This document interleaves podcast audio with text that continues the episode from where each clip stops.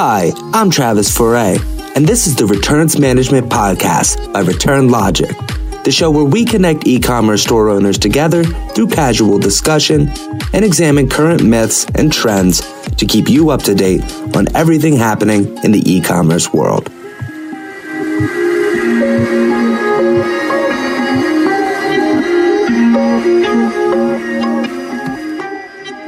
On today's episode, we're covering everything warranty. First, we'll define what a warranty is, talk about the warranty market and why it's becoming so popular, touch on why warranties are important to shoppers, and much, much more on today's episode. So stick around. My name is Travis Foray, and I'm a product marketing specialist here at Return Logic. And today, I am joined by David Gonzalez, Senior Growth Marketer here at Return Logic. So without further ado, let's get this show started. As always, let's start off by defining what a warranty is. Isn't a warranty that thing those robots keep calling me about? Those robots are very concerned about extending my car's warranty coverage. Oh man, don't get me started. I get at least two to three of those calls every day, and that's the reason that people cringe just by hearing the word warranty.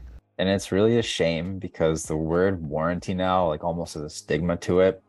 Could you imagine being an actual human being who has to sell extended warranties for cars? No, I couldn't imagine. That's gotta be super frustrating, and people are probably hanging up on you all the time. But let's just say it's a lot easier to sell warranty software to Shopify stores. But you know, let's get all these robocalls off our minds and let's talk about how warranties can actually help us out. So, a warranty program, or sometimes called a product protection plan, is a service contract that protects shopper products from certain damages or accidents.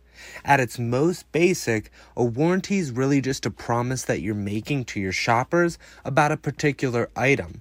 So, like how long it's supposed to last or what condition it's supposed to be in when you receive it. And as an e commerce merchant, your brand needs to stick by its products. So, that's whether you sell them on your e commerce site or whether you sell them elsewhere. Elsewhere?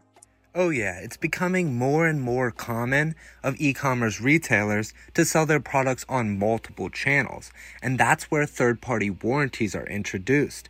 Third party warranties are becoming a lot more popular, and what they do is allow brands to accept warranty claims on purchases that are made outside of their e commerce site, on places like Amazon or eBay or Best Buy. I mean, you name it.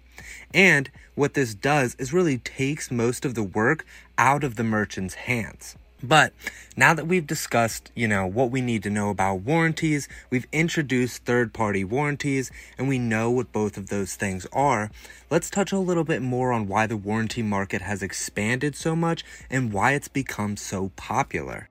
For sure. So, question is why has the warranty market expanded so much? And when you look at the warranty market, it, it makes a lot of sense. So, uh, Allied Research just released some numbers saying the global extended warranty market size was valued at 123 billion in 2021. And not to mention it's projected to reach 275 billion by 2031. So with the rise of companies like Clyde, Mulberry, Extend, these all make it easy for Shopify stores to add warranty programs to products. So when you see those kinds of numbers, it really makes you want to hop on board. And a lot of different verticals are starting to offer warranty programs that might not have before. Yeah, that's a great call out. And I know we've touched on how warranties have been negatively associated with someone calling you about your, you know, extending your car's warranty. But the thing is, is that car warranties no longer rule the warranty market. And here at Return Logic, we've seen a lot of different verticals use warranty programs as a competitive edge. Some of the verticals we've seen are glasses and eyewear, electronics, jewelry, sporting equipment. We've even seen socks, you know, CBD and vapes, and the list goes on and on. And you know, we you just discussed some of the numbers in the market and it's high high numbers, high growth in this market. So it really does make sense for retailers to hop on the warranty train. But why are these numbers growing so much and why are warranties so important to shoppers? Warranties help show that you believe in your product as a brand and that you're willing to fix something if it goes wrong. So it establishes that trust. And this is especially important in e commerce because consumers that shop online, particularly for expensive products, they need to feel confident that they're making a smart purchase. It's nothing worse than ordering something online, getting it, and having it not meet your expectations. Yeah, the only thing I can think that's worse than that is when you order something online and then you absolutely love it, and then a week or two down the road, something happens to it, and you try to claim your warranty on it, and you either can't or the process is just unnecessarily long. And so now you're feeling left uneasy about the whole experience, and you're lacking that product that you genuinely enjoyed. What warranties will do is show your shoppers that you're willing to make things right when they inevitably go wrong. Imagine how many packages are being sent out and returned in a single day. Things are bound to happen. Exactly, which leads us to an important question, which is how are warranty requests or warranty returns traditionally managed for Shopify stores? Yeah, so traditionally, warranties have been handled manually on paper or spreadsheets, and they've also been separate from other return types because no other solution has existed to this point. So, merchants have two different programs, two different workflows for shoppers, have separate pages on their website for warranties specifically.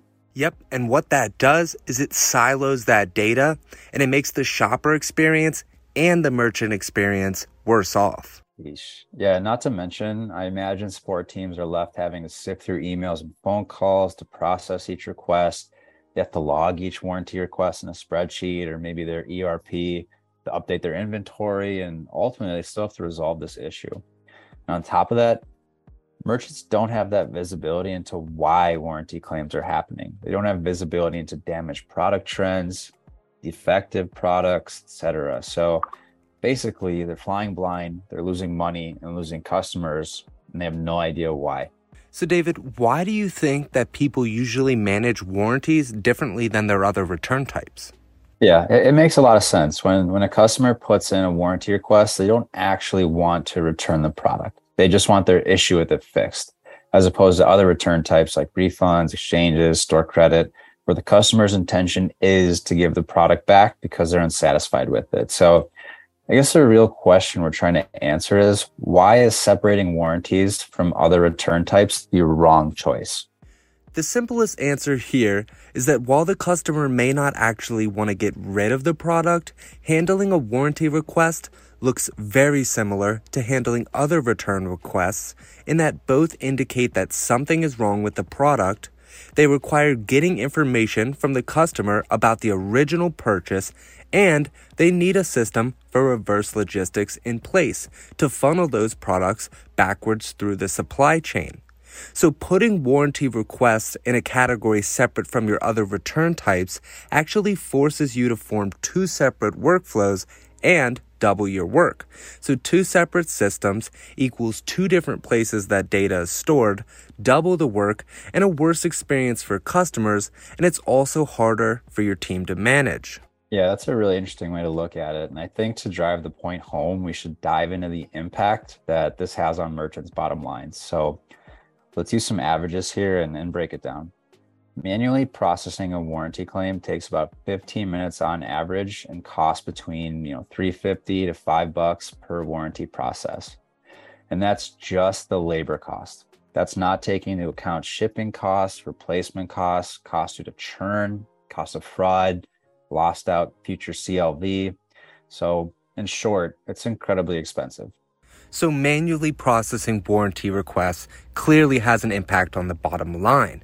But what do merchants stand to gain from having one system to handle warranties, exchanges, refunds, and store credits? Yeah, well, first off, automating warranty returns and offering warranties as a return type has proven to affect customer behavior by dropping refund rates by as much as 30% showing that customers want to keep their purchases if they're given the choice to get their problem solved. So, said another way, the average refund rate is usually around 80% if handled manually. Offering warranties as a return type drops that refund rate from 80% to 50%. On top of that, offering warranties on average leads to doubling your average order value, which means higher customer lifetime value since those shoppers aren't choosing their refunds.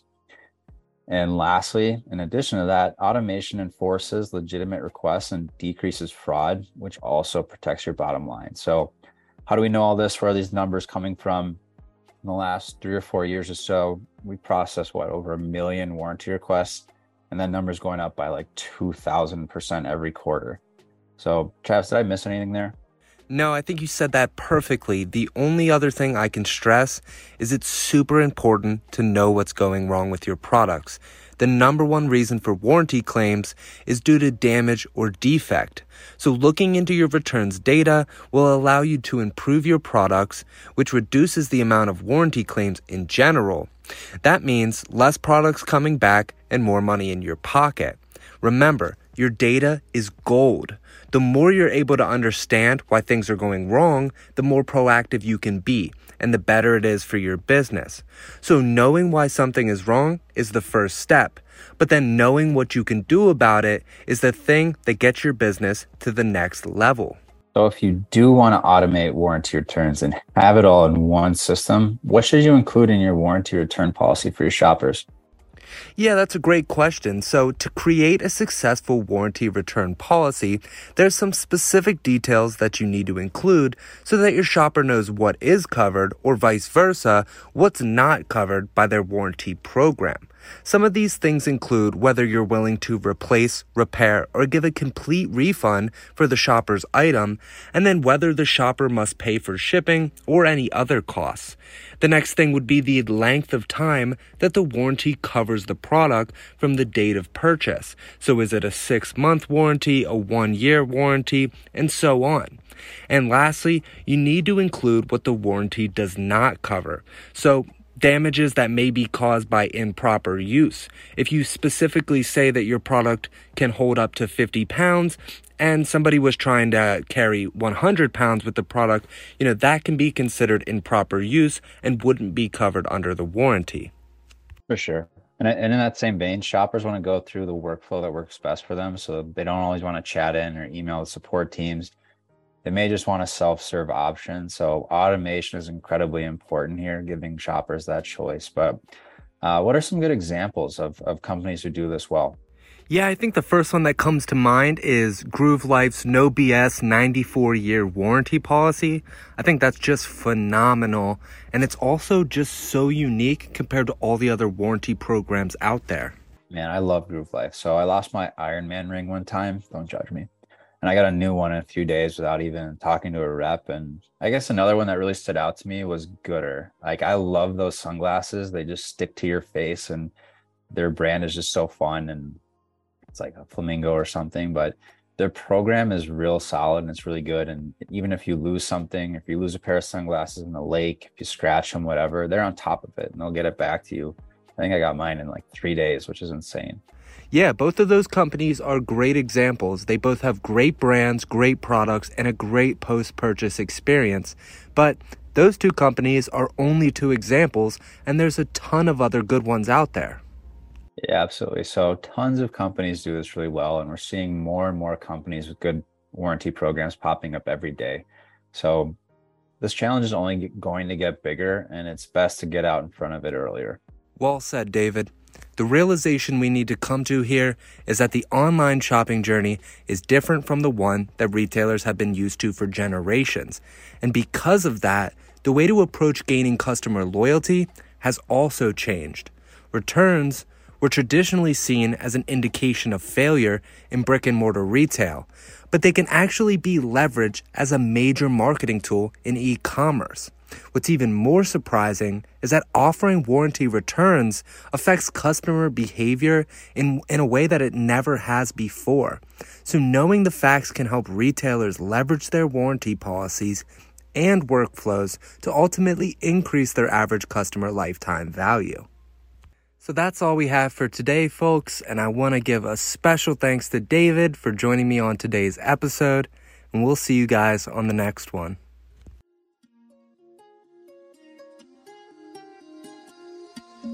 Thanks for listening. Catch another episode, learn more at returnlogic.com, and find us on YouTube.